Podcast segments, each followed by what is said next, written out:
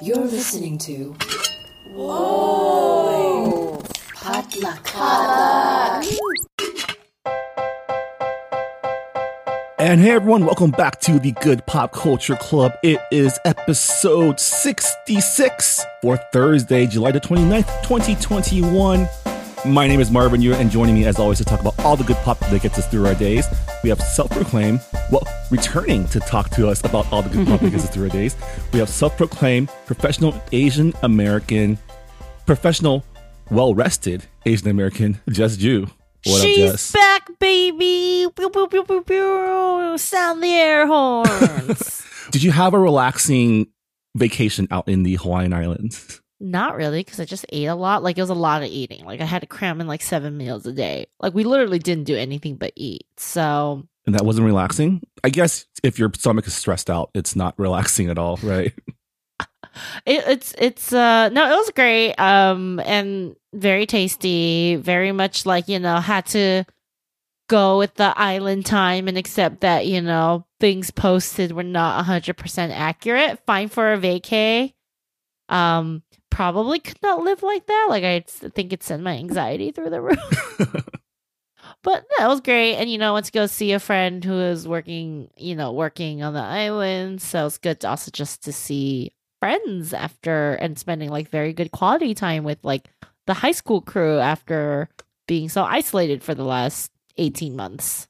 How is everything over there? Is is Delta a problem there too? Um, their intake is pretty strict, I will say. I also want to, you know, acknowledge the some criticisms of like anyone going to the islands at all. Um, Look, we're about to talk about the. Olympics here, so we, there's a lot of I know, caveats to I our discussion. The thing is, like, I didn't because we because we basically avoided a lot of like Waikiki and some of the more Mm. like we were staying trying to stay out of like that fricka-frost fricka-fray. uh, so a lot of things were like still pretty chill. Um, more, I think, I think still a little bit. I mean, California has been not. We're not 100% great, obviously, but you know, compared to some other places with the masking and you know, space, um, it was still pretty respectful, uh, way better than Florida, obviously. um, and of course, like a lot of things are outside, and again, you do have to test negative or have a full vaccination card, and they do check it um, to even you know step foot onto the island. Well, we're glad that you're back to talk about good pop with us. Welcome back. yeah. and also joining us, professional culture editor Han Nguyen. How's it going, Han? How was so? We're recording this podcast a day later than we usually do because last night Han had a date with Sir Gawain, so we couldn't record. I mean, he kept me up. uh, it, it was it was a night well spent. Uh, wined and dined me at the Alamo Drafthouse. It was very good. Uh, came away with a book. So Yeah. Damn, that honestly sounds like a perfect date. Like, right. honestly. Well, we'll learn more about your date with Sir Gawain later on on the episode. Um, it's the end of July, so that means it's time once again for our monthly uh, Asian American News Roundup. Do we want this? So we will be um, going over some of the latest Asian American casting and production entertainment news um, after the break. But before we get to that, let's find out what pop culture speaking is through the week.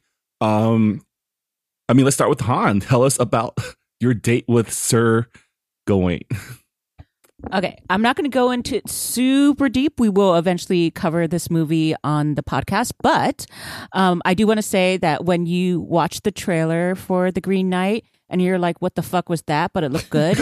um, that's kind of what I think you should set your uh, intentions for watching. Um, David Lowery is the director, and he cited uh, we when I watched it at the Alamo Drafthouse. He they had a little pre-show where um, uh, it's a pre-recorded where he said his five films that kind of inspired him and affected how he did the Green Knight, and he cited things like you know the Dark Crystal from Jim Henson, and then also um, Sofia Coppola's Marie Antoinette, and so you're just like, what the fuck does that have to do with anything? And he listed three others.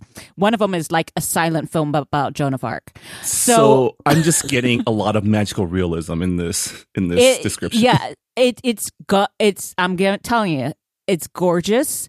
it sounds amazing. And i don't know how much to emphasize that that that's why i'm like if you can see it in a theater definitely see it in a theater because you want it the weirdness and the coolness and like the score and the the voices. Yes there are odd voices um to really have an effect on you. I am not i am not that person who usually like notices score and things like that but this is just like ridiculous.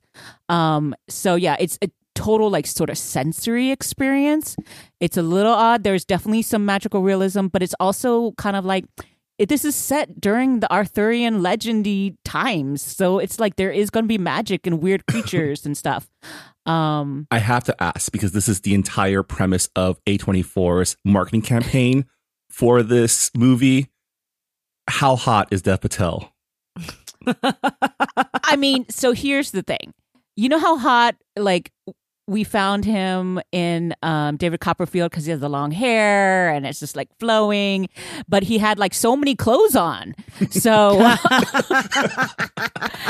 Green Knight, you do see some uh, some shirtless. You see some um uh getting it on with Alicia Vikander. Whew. It's not. Oh my it's not- god, they're so it's not- attractive. yeah, they're ridiculously attractive. They're not.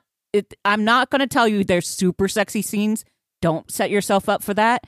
But there is. I mean, the fact that he's in like every scene being like a hot knight is fantastic. Um. So yeah, I that's just, and I just want to do a quick shout out. I'm going to segue very sloppily from you know Sir Gawain to like uh, F Boys, um, where uh, by the time you listen to this, definitely watch F Boy Island, which is a new HBO Max uh, dating show series. But it's like it's Nikki Glazer is the host and is also executive producer. And when you're talking about F boys and hot guys and whether they're good for you or not, but I'm ju- they're just eye candy. Um, this show is it. it's hilarious, and I think it's gonna be like a big hit. Like I think people are going to be talking about this. So, um, yeah, that's t- my weird segue to, of hotness. We were talking about doing a Go Asian for F Boy Island because there is an Asian F Boy. F Boy Yeah. question mark in there? So there are two Asians, although you only noticed it in the trailer. There's one because he's just so fucking good looking that you like that you're just like who is he and then i and then i remember talking about let's do a go asian for this but i was like but maybe we won't get to because he's probably an f-boy and we'll be eliminated so i'm not going to give away anything but no yeah, man, Asian f boys are the most dangerous because people underestimate them, and they're like, oh, Yeah. "Oh, there's no way this like sweet little Asian man can be a fuck boy," and then bam, they are. Yeah. So I, There's- you know, there's actually possibly three. Um, I think Davidge might be one. Um, but uh, on the show, the Asians on the show, I'm not saying their status of F boy or a nice guy yet. Um, but I just you're gonna thank me. Just watch it. We're gonna have a lot of conversations. I feel like it's gonna be in the zeitgeist. Um, people are going to be arguing about the show. Um, but yeah, so so much hotness coming to your, your way. Take advantage while while. while- I I just love how this show just like it's not subtle at all. Like it's right there in the title what you're in for, and I kind of love that. I, it might it- have convinced me to actually watch it. it- it's not subtle and in fact it embraces the ridiculousness of it um i don't want to give certain things away but they definitely have fun with the titles and how they treat them and yeah so, and and the fact that you know how like love island is the most ridiculous setup in the world well not F- anymore. F Boy Island actually pokes fun at the ridiculousness of it. So they don't try to make it seem like, oh, this is a incredibly romantic thing. They actually like poke f- holes into, you know. So it's not a spoof, but it still has fun with it and it's very self-aware. I mean, props to Love Island though. It really walks all these other shows could run. So Exactly. I, I still love Love Island, you know. I'm watching the UK one and I might also take on the American one again uh simultaneously, but yeah, right now I'm a little bit busy. I did finish all of my screeners for F Boy Island, so I do know how it ended. Um, so people are gonna have to catch up with me because they have the first three episodes out this week, and then it's out weekly. So Yeah, good times. good times. All right, Jess. I'm looking at your topic for this week, and I actually just noticed this on my like it got recommended to me on my pod feeder, so I'm excited to hear about it. What's poppin', Jess? Oh yes, so uh, total 180 from Han. Uh, Love Island, hooking up on the beach, very sexy. You know what's not sexy? Colonialism, um, looting. So I have been obsessed with this very, uh, very well produced, but they're right now very limited podcast. So it's a good time to like hop on the train because there's only I believe like six or seven episodes called "Stuff the British Stole" from producer Mark Fennell, who himself uh, and is produced by the Australia broadcast channel, so like their BBC. God, where do we start? where do they start? Oh my god! So Mark Fennell, just a little background. He's he- he's the perfect person to do this because he himself is part Irish, part Indian, but his mother, who is Indian, grew up in Singapore, and he is an oh. Australian national. So he himself addresses that in the first episode. He's like, I wouldn't really be here if colonization wasn't a thing, British colonization specifically. So that already kind of puts a very like unique, interesting spin on it. And I love the format of each episode. They basically deep dive into a specific object, a specific cultural object that uh, whose history, provenance, or um, you know, basically story is tied with British colonization and around the world. So they they cover some of the Benin bronzes. They have an episode on um, Pekingese dogs, very interesting Mm. they have a episode on the um the on on tattoos like shrunken head tattoos from from New Zealand um and what I love is that it's not just about the object itself but he really does a great job of bringing the story to modern times contemporary times and explaining why it's so bad and how it still affects people to this day and oftentimes the cultural object becomes a symbolism for a much bigger, deeper, more tragic story. Uh, really, really recommended it. It's only like 30 to 40 minutes per episode. Um, it's he does not shy away from it, it's a really good like counter programming i think to like museum culture or like predominantly white institutions that will like definitely gloss over this shit. Um and yeah i just i'm a history freak. I love talking shit about british con you know british people white british people. Um so would recommend. If you like you know the 99% visibles and the like 30 things that changed the modern economy you will love this show Yeah, I'm excited. I'm actually I have a road trip, my first road trip in since the pandemic coming up in a week, so I'm gonna load this up and listen to it on the Ooh, way. yeah, that's perfect. And then it does make I, I a part of me really wishes they would make this into like a docu series. Like if we could see the object, um, because I would just basically spend the rest of my nights after each episode like deep diving into Wikipedia articles and like research spirals for fun. I was like, oh, this is fascinating. And I feel like the Um, next version of like Indiana Jones or National Treasure needs to be about this, right? The like anti like reverse archaeology. Yeah, about restoration. And I don't know if you've ever traveled a lot, but some museums or cultural institutions or countries are so petty pissed, which I mean, they have a right to be, where they will, like, they have whole sections in their museums dedicated to like this very thing like shit the british stole or this is how the british fucked us over if you ever go to athens they have an entire section of the museum bad mouthing Elgin with the Elgin marbles. You know, the guy who looted the Elgin marbles from the Parthenon, very famously. And Greece is still waiting to get them back. They're like, we want them Mm. back. And then England's like, no, oh, no, no, I'll loan them to you. And They're like, what the fuck? That's even worse. That's even more insulting.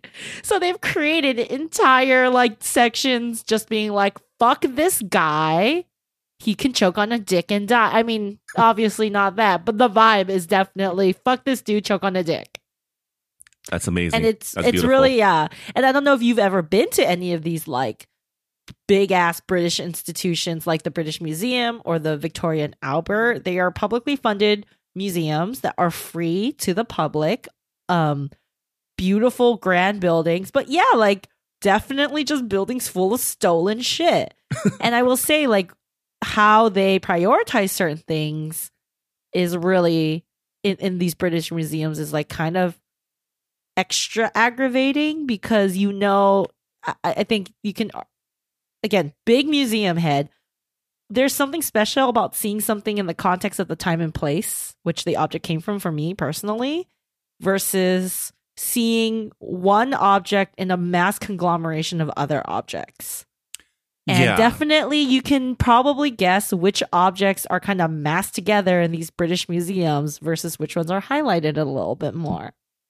I just It's the brown and black people stuff that are just thrown all together. Like their Oceania session is always like in the like basement level, no windows, you know, like dimly lit. I guess all museums are dimly lit to preserve the Yeah. artifacts, but you know Uh, what I'm saying. I look forward to be um, indignant about colonialism on my way to Santa Barbara. Oh yeah, this when week- you get next to the. China episode, man, have fun. All right. But, but that's enough about me, Marvin. What's popping with you? All right. Um, I'm surprised this wasn't popping for both of you, but I've been watching nothing but the Olympics for the last week. Dun, dun, dun, dun. I gotta can keep stop you talking. there before John John Williams' estate comes and like. Actually, is John Williams still alive? He's still alive, right? I think he's still alive. All right, John. Before John Williams comes and sues us for infringement. Yeah, he's listening to this. Yeah, they are notoriously very harsh with that copyright, I will say. I do enjoy the fact that it's one of the only times that we get to listen to the Brisco County Junior theme, which is this old science fiction Bruce Campbell television show that the only that that lives on through um, the use of its theme song in the NBC's coming up next Yes. segment. Which is always amazing. Um, yeah, Summer Olympics. Um, speaking of, like, John and I touched on how you know conflicted we are in enjoying the Olympics because, especially in this time and age, like the fact that it got delayed for a year because of the pandemic, and it's still not the pandemic's still not over. Plus, like just the general chaos it sows in its hosting countries. But man, if it is we love fun an to Olympics. watch, I yeah. mean, it's undeniable. Sports, the drama, the the human interest stories, the redemption arcs. We, I fucking love it, Marvin. Yeah, it's all the things. It's all the things that you like about sports films without the sports uh, team stuff, but it's just all that all the time. it's all of that plus nationalism. But I um, also feel like this is like one of the first years because of like Peacock and some of the apps. Like we're getting Yes. like all the coverage. Like we are not beholden to just watching it prime time. Like we can watch any event. they've been doing that for the last couple of years though, because they've been they've always had like the like the premiere package where you can watch like streamed. Um, But now you can do it for kind of more free. Like I do think That's it's more true. accessible with Peacock. I do. That's the only reason why I've watched any of this, which is still very little. All right, so for what's popping with me, let's talk about the Olympics week one um, highlights. Um, and this is just open to everybody, just because like we, it's it's kind of just it's what's going on right now. It's the zeitgeist. Um, um, we can also do like a pseudo go Asian because some of the Asians have been doing pretty well during this Mhm. Olympics. Um, a lot has been said about Lee Kiefer uh, winning the gold, America's first gold First in fencing. individual fencing foil gold in US in, in US modern Olympic history. And Oh, I love and- how NBC Asian America, their headline is med student wins gold medal Oh, in oh, fencing. it gets better than that. So she is married to Gerek Meinhardt, the male fencer on the US team, who is also biracial Asian. And they are Mhm. married, and apparently their wedding was like called the royal fencing wedding because Oh everybody was like an elite US fencer. They are also both in med school. yeah. And apparently 25% of the US fencing team is just also med students. Insane. Also, deep dove into her Instagram. Her family, also all fencers, med students. Both her parents are doctors. Like, insane. I'm like, I, I wonder if they do anything besides just like study and fence. I doubt it, but I'm happy they found each other. Like, they're also really hot. Like, they're just both very hot people. yeah. This is very interesting to me because I actually was a fencer in college, but I didn't land a hot fencer med student like husband. What the I hell? I don't know what you did wrong, huh? Maybe like you didn't make it. You should have trained harder for the Olympics. Gotten in Yeah, there. yeah, yeah.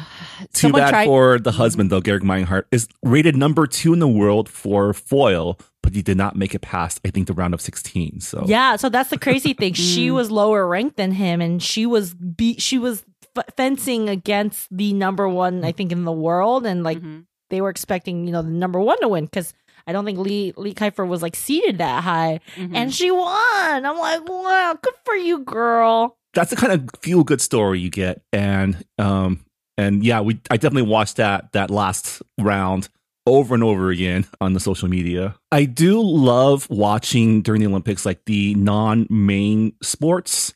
Um, because I feel like I learn a lot about them. Like they actually get like, experts. Because I feel like some of the primetime sports, the announcers just are missing something. Oh, oh, Yes. I the Olympics is the only time where you put on anything, you just stream it, and I would be so invested. I got so invested in um I I caught the final leg of men's triathlon and there was like a biracial British runner uh, or a triathlete who was like they kept saying like, "Oh, he's the best runner of this pack. He's the best runner," but he didn't win the and the the running section, which was the last like This guy from Norway like hauled ass and like uh, won triathlon, and I was like, in no other context would I be sitting here glued to my television rooting for this man I had just met like 5 minutes ago.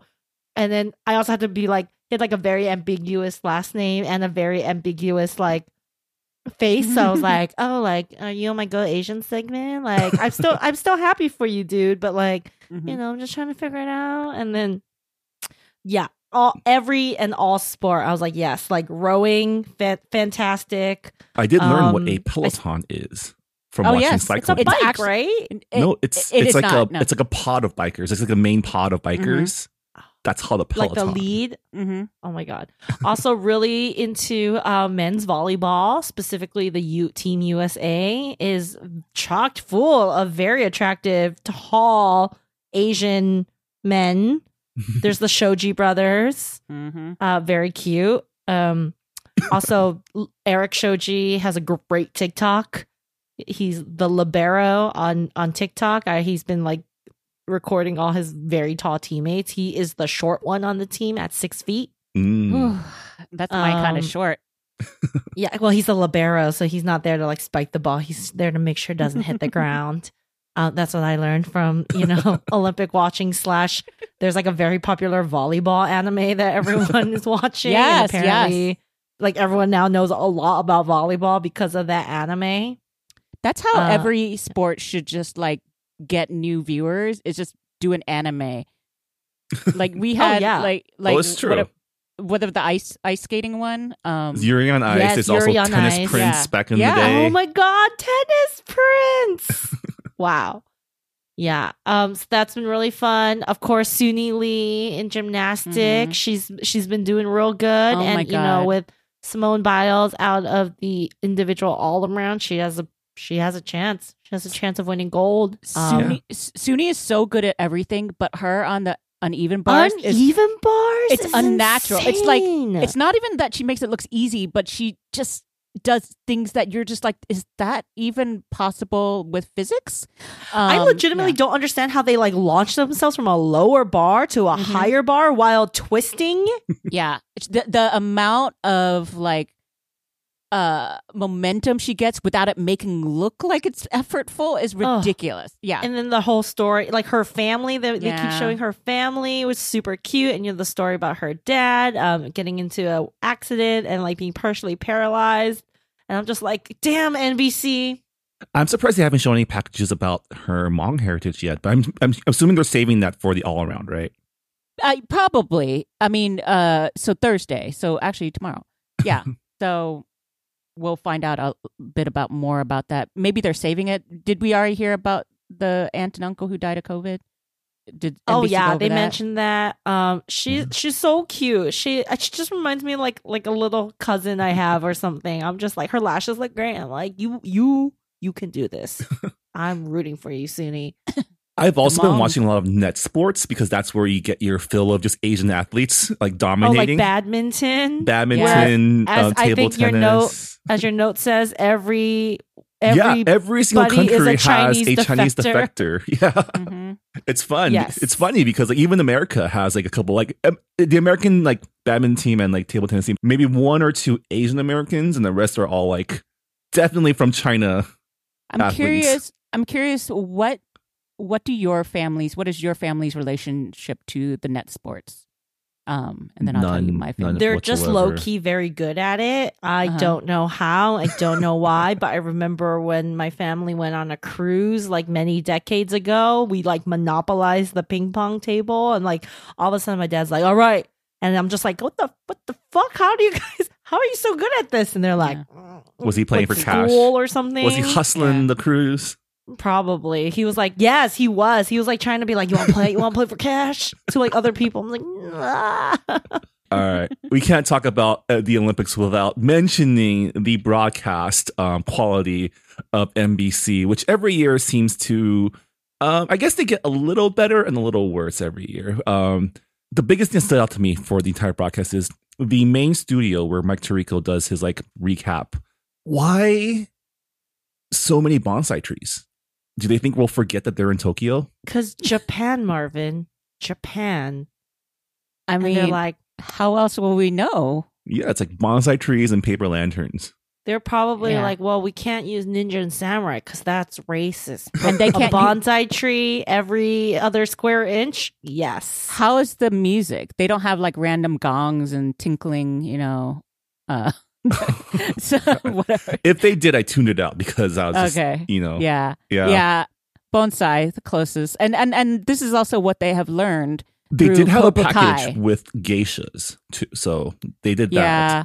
I mean, they. I saw a package pre Olympics where they went to see the sumo wrestlers because they have to, but of course, it's not even a sport at the Olympics, so whatever. Um, it, it it's fine. Like sumo is actually important to Japanese culture, so I I don't want to downplay that. Um, but it was just one of those things where it's like, do we have to see the same sumo package every time we go to Japan? Because honestly, I just want them to go deeper. Um, the like even Netflix has a uh, a, a Netflix short short documentary about like a sumo wrestler who's a woman. So I'm like, you could show different things about the sumo uh, culture. No, no, Han. No, no. Bonsai trees and geishas. Well, look, this is what Cobra Kai told us. Oh, also there was a So- segment where Mike Tirico says, "Japanese animation or anime has been sweeping Ugh. the globe, so now we've created our own. We've turned our own American athletes into anime." no. Oh, I've seen those. There. I mean, the fun thing is they are actually very well done. Sure. Um, but I was like, Yeah. oh my god, I cannot with y'all right now. the the way that you're right, the way they write these packages, because they could just say, because we're in Japan, we decide to turn our athletes into anime versions of them themselves. No explanation needed. Very clear. Um, but yeah, it, it, it's one of those things I watch out for when I read any of these uh, Asian American, um, well, rom coms, YA books, uh, mysteries, because every now and then they talk about the the the Chinese, uh, and then they name the food. And I'm like, we don't have to call it the Chinese whatever, like the Vietnamese pho. We don't need to do that. Um, so yeah, Yeah. But then Han, how would they know that it's Japanese or Chinese? yeah, it, it it's it's very unless unless you were using a word that's actually not Japanese. I feel like yeah, you could just say the Japanese word. they don't know. They don't know. They got a program to like middle America, yo. Yeah, they're not. It- they're not making this for us. They're making Yeah. this for. Well, I feel like there's a top twenty words that I think we should know in America by now, and you then you don't have to explain it. Well, it's been a fun first week of the Olympics. Looking forward to the second week, which is going to be uh, full of it's track and field time, right? hmm Yeah. I was also gonna. I haven't looked up what the schedule is, but I want to check out the climbing. Yeah, Um, wall climbing is making its debut soon, which should be Yeah. fun. All right, we'll keep keeping tabs on the Olympics, but that'll do it for what's popping for this week. When we come back, we're going to go over some Asian American entertainment news and ask ourselves if we want this.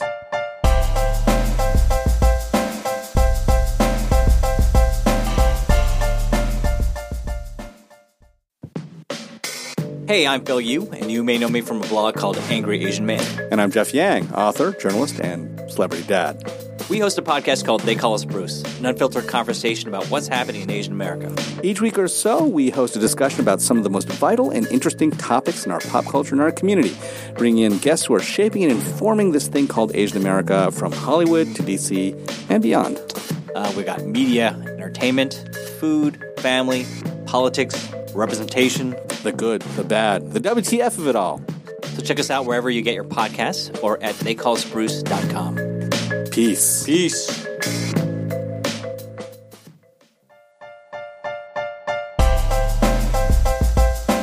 And welcome back to the Good Pop Culture Club. It's the end of July, which means it's time once again for our monthly Asian American Entertainment News Roundup called Do We Want This? Um, so this month, let's start off with Jess. What's your first story? Yes. So it was just announced that Margaret Cho, uh, iconic comedian, is joining Bowen Yang and Joel Kim Booster in Fire Island, the uh, Pride and Prejudice adaptation directed by our friend Andrew Ahn. Do we want this? uh, I think it's a resound yes from everyone. Hell yeah. Yeah, it's queering it up in the most Asian way possible. Come on. It is like she's the fairy godmother. I, I don't I actually don't know who she would be. Um like is she gonna be the Mrs. um, Bennett, probably, huh?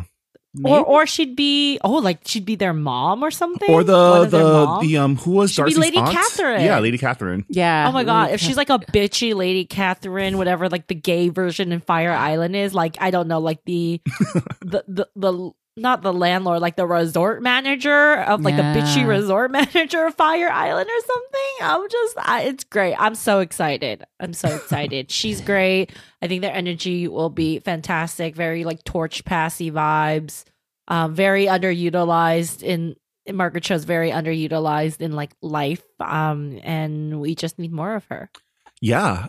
Every I, I feel like this project has really blossomed now that it's free from the grips of Quibi. Quibi.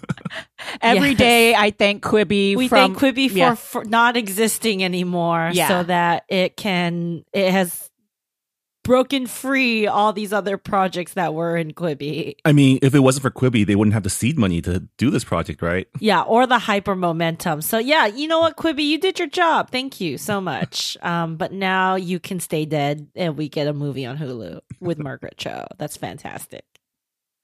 I mean, I don't think there's anything else to say about this except uh, this just went from like very anticipated to very, very anticipated. 10 anticipation to like a 13 now. I mean, they this has got to like they have to hire like all the like all the queer Asian American actors, right? Like you got to get BD Wong in there. You got to get I feel like there's a lot who I just think that might be this is so dumb.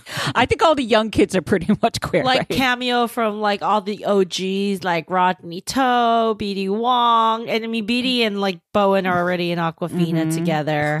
Yeah. Um, you know, like let's add Jake Choi in there, Oh, Vincent yeah.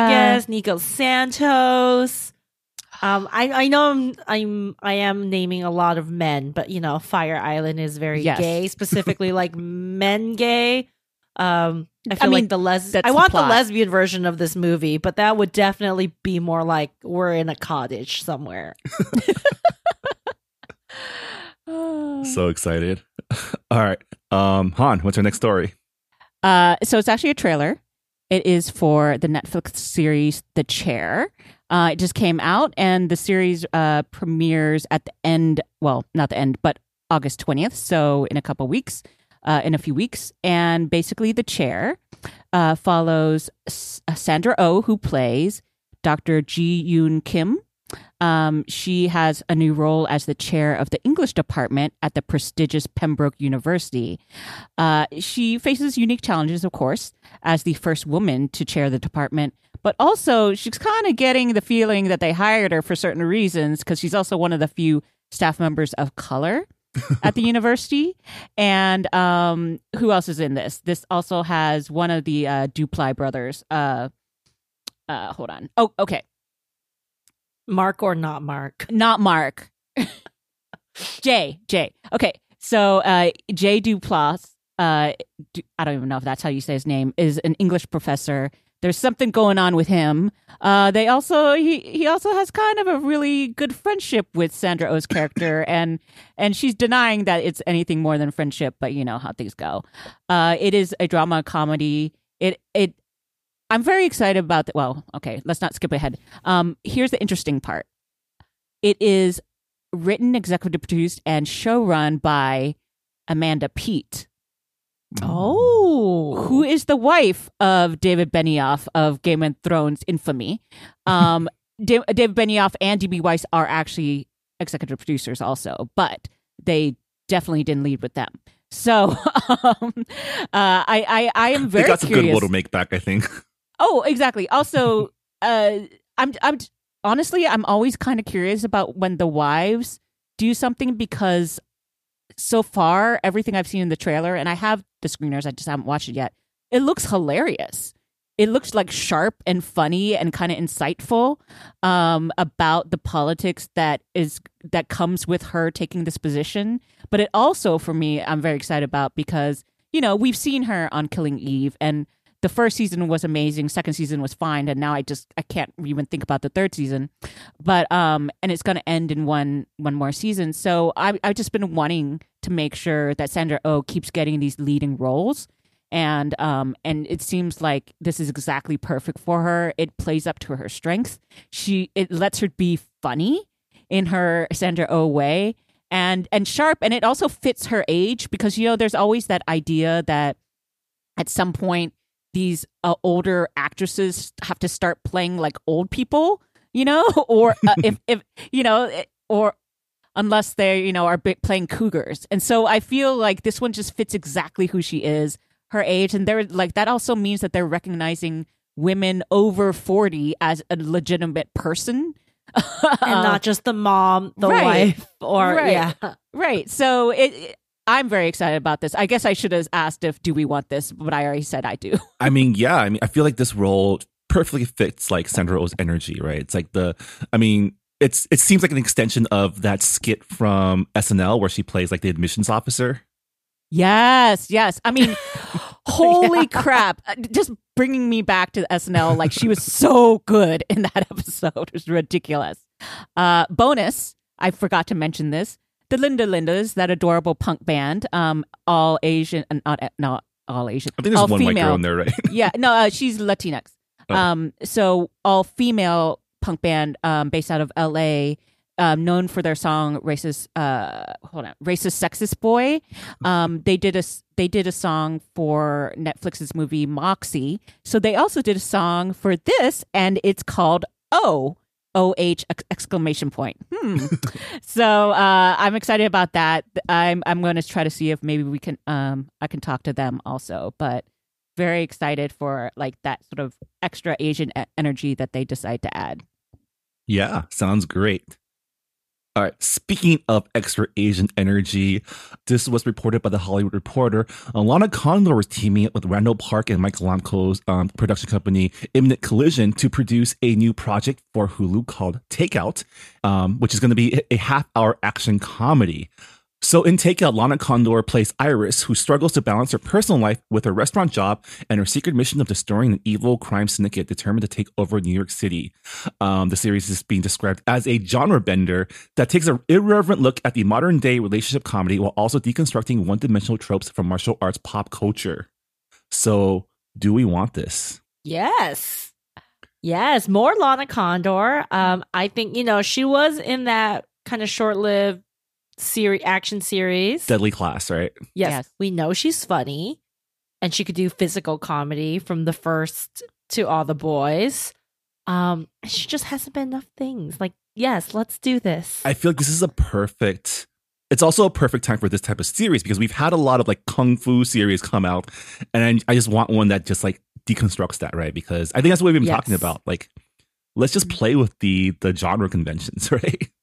Yeah, definitely. Yeah, I mean, I think we've already done the sort of like straightforward, you know, martial arts.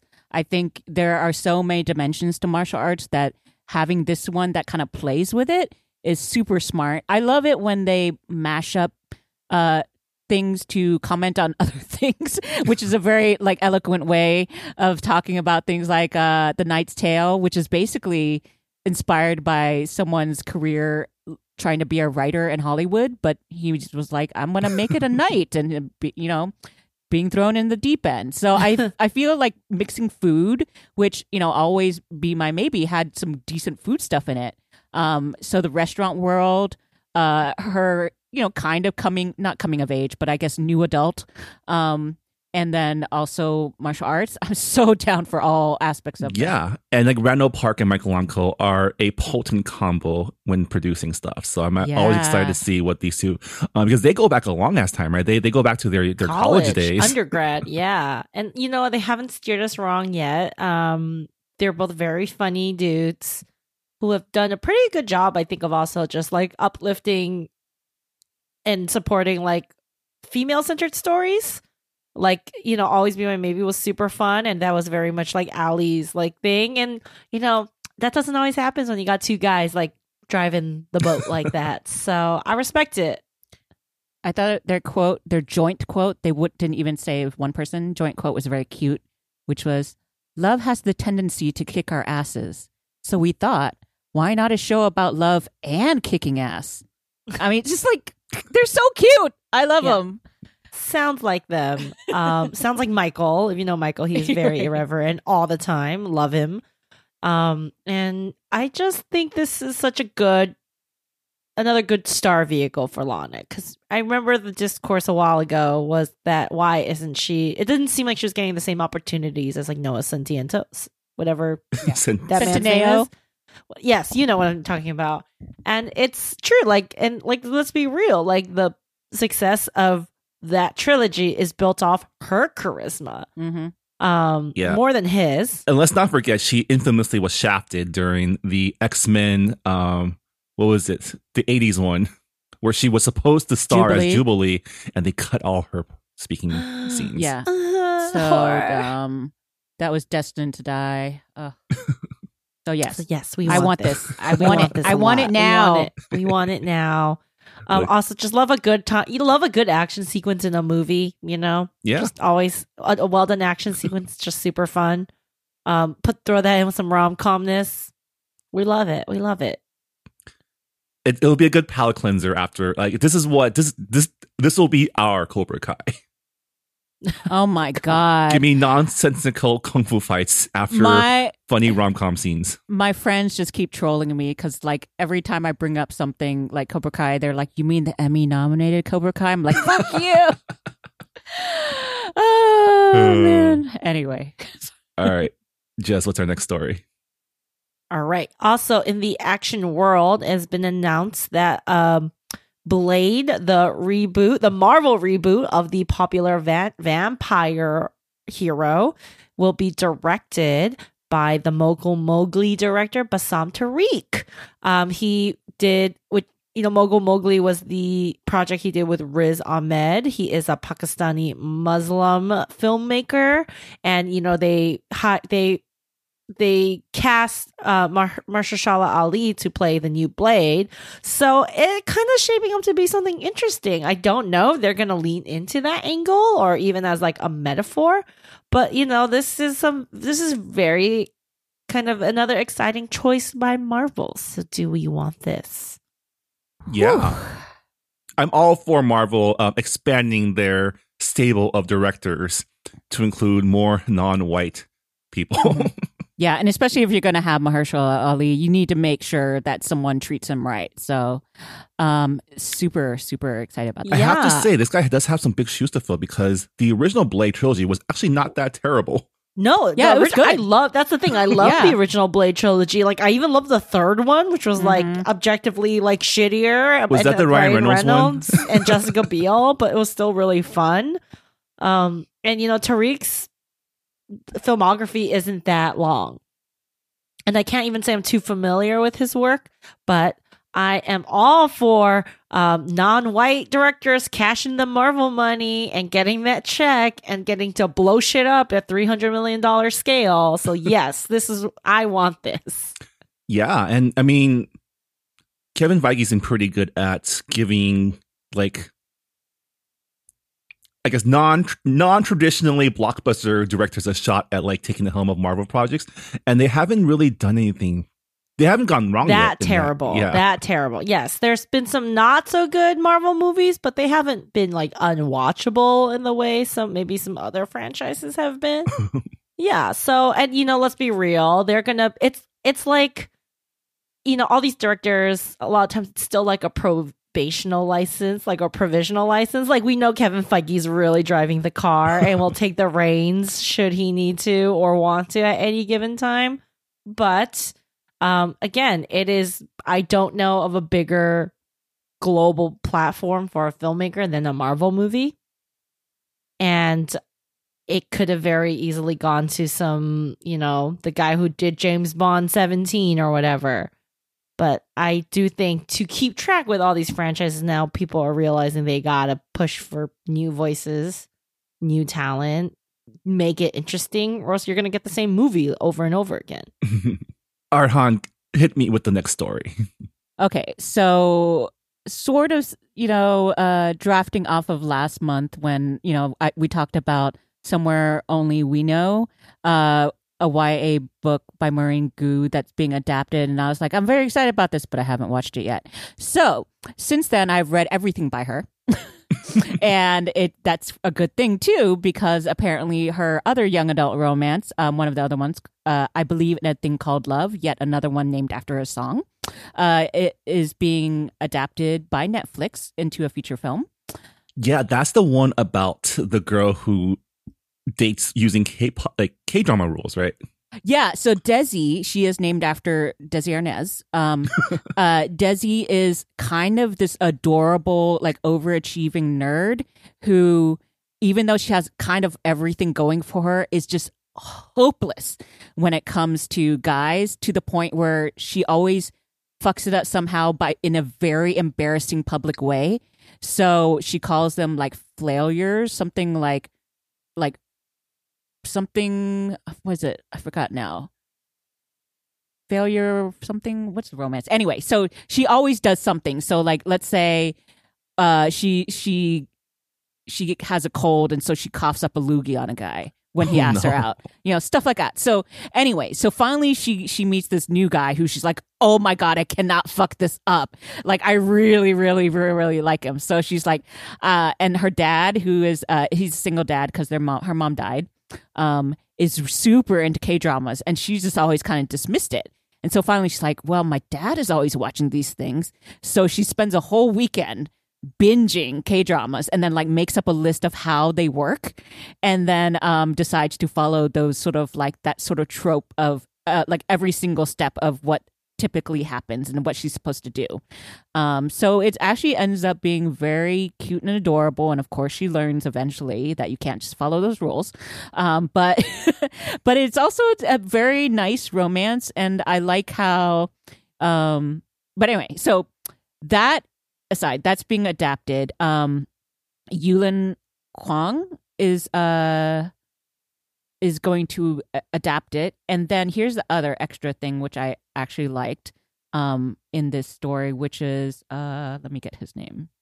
Uh, Byung Hun Lee is going to play the dad, which is awesome because if you've seen him, he's hot, and um, and and like he's and an actual K drama dude, right? He's a K drama dude. He's known for like stuff in South Korea, but also he has actually transitioned a little bit into America. So he's been in like one of the GI Joe movies, and well, he was Storm Shadow in the Yeah. original GI Joe. Yeah, and I and- think wasn't he like Ninja Assassin? Wasn't that him? Yeah, and I think also Magnificent He was Seven. Magnificent Seven. Yeah. he hot. He hot. yeah. He hot. And Yeah, so yeah, yeah, this yeah. is the interesting thing because this is also my age range.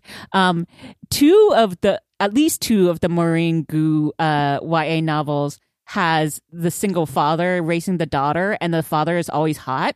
So so I'm always like, I think he's kind of my age, you know. And so now I get to actually have be I can watch this romantic comedy that's very cute and sweet, but then actually have a love interest in the correct age range that I can like look at on screen. Um, besides those like teen boys who, you know, that's just gross. So um, I mean, the key word in single dad is single, right? Is that your is that your kryptonite? Single single dil- Asian dilfs. I don't know if they need to be dads. That's the problem. So- oh, I don't want the child. I just like Well- the idea of a dilf. well, they are also. Whenever I read these, they are the kids are always almost like adults, so that's fine. Like as long as they're almost out of the nest, the nest, it's cool. But yeah, th- it's true that dating and the di- the guy and the sorry, the dad and dating is always uh, a part of the plot. Um, but anyway, so again, I I ran ahead. I didn't ask. Do we want this? Because I wanted it. Oh, I want this as well. I love the fact that Goo is not getting one but two adaptations of her very adaptable stories. I feel like she, she has a very like K-pop K-drama style to her books and which translates very well to screen. Yeah, super exciting. Um my the last story is also adaptation news. See, this was reported by Deadline. Um, the Ink Factory, um, the Endeavor content backed production company, best known for making The Night Manager, has optioned C. Pam Zhang's debut novel, How Much of These Hills is Gold, uh, with a view to develop it into a TV series. Uh, How Much of These Hills is Gold is a story about a pair of siblings traversing the American West while transporting their dad's dead body. It was selected as a Barack Obama Book of the Year in 2020 and takes place during the gold rush. The Ink Factory is partnered on the project with Anita Gou from The Farewell, who executive produced through her Kindred Spirit banner, and the writer is Hansol Jung, um, whose credits include Netflix's Tale of the City and Apple TV Plus's Pachinko. Um, Mm. Do we want this? Han, I know that you read this book Yeah. already, right? So I hell yes, uh, I want this because while I don't think it's a perfect book, I think it's actually still a very good book. Like I had never read anything like this. Um, number one, as we know, there are very few projects that actually deal with Chinese people in America during the that sort of gold rush west old west. So we have things like um, Warrior, you know, and then we have uh, First Cow, and I think that's a, and I think that's about it. So this is really interesting in that we have these two younger characters who are kind of dealing with not having parents and traversing the country. Um, and I don't want to reveal too much, but you do get to learn more about the how the parents, you know, first came over, their different stories, because you know, not all Chinese people came here the same way. Um, and there is some things in there regarding gender, which is why I was kind of excited when they were talking about Hansol um, from Tales of the City doing this. Um, and there are just a lot more themes and plots in here that you would than you would expect from the initial plot line um, premise. So I, I I remember I read this partly on my own and ar- partly because of a book club. And when we were talking about it, we ended up talking about it for quite a while because there's just a lot of things to dig into. So I would be more than happy to like see this on screen and see how they adapt it first of all, but then also to see how people react to it because yeah, there's there's just so much going on in this story. I think um, you know, stories about this time period, like there's not enough because there's not enough in general of Asian American stories, but also just stories about this time period where like we're leading up to the point where Chinese Americans are actively discriminated and excluded from American, you know, citizenship. Um, it's a very interesting time to take a look at where our country was and how far or how little we've grown since then. Um, and it's always like the American West is such a quintessentially like American setting, um, but to see it through the eyes of like non-white people again Yeah. is, you know, for better, we're still very novel and still very like I personally want to see more of as well. And also just I want to see the set designs and the production designs and the costumes, you know. Oh yeah, totally. Because look, I mean, Hmm. I I didn't ever like the old westerns, you know, where where people were in brown face playing Indians, but I did like things like Little House on the Prairie, which is a western. Um, it's pioneering type stuff, and you know there there are problematic plot lines in there too, based on you know the person who wrote it. But still, there is that sort. There's sort of a romantic thing about like just you know making your own house by you know by scratch and like not having technology and all this other stuff that we see but we did you know i didn't know when i was a kid that there were chinese people doing this type of stuff um so yeah th- there's been so few of these that i think it would really recontextualize that sort of like westward expansion idea um and just like who is one of the older people here in America.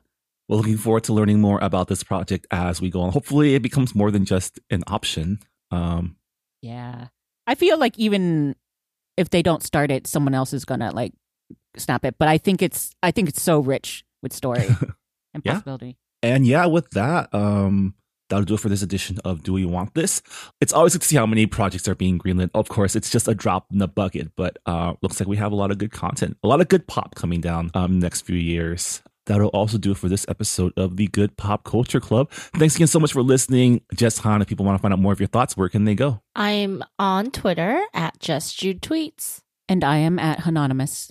You can find me at Marvin Yueh. You can find the show at Good Pop Club. We are a proud member of the Potluck Podcast Collective, a collective of Asian American hosted podcasts.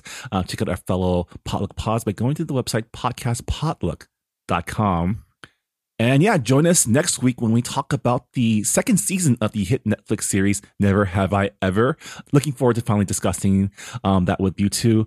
And after that, um, Jess, we're gonna go watch Green Knight, right? Since Han ditched us, we're gonna have our Uh-huh. own date with Sir Gawain. Yeah, it's gonna be super horny, Marvin. Get ready. All right, we'll see y'all next time on Good Pop. Bye, everyone. Bye. Bye.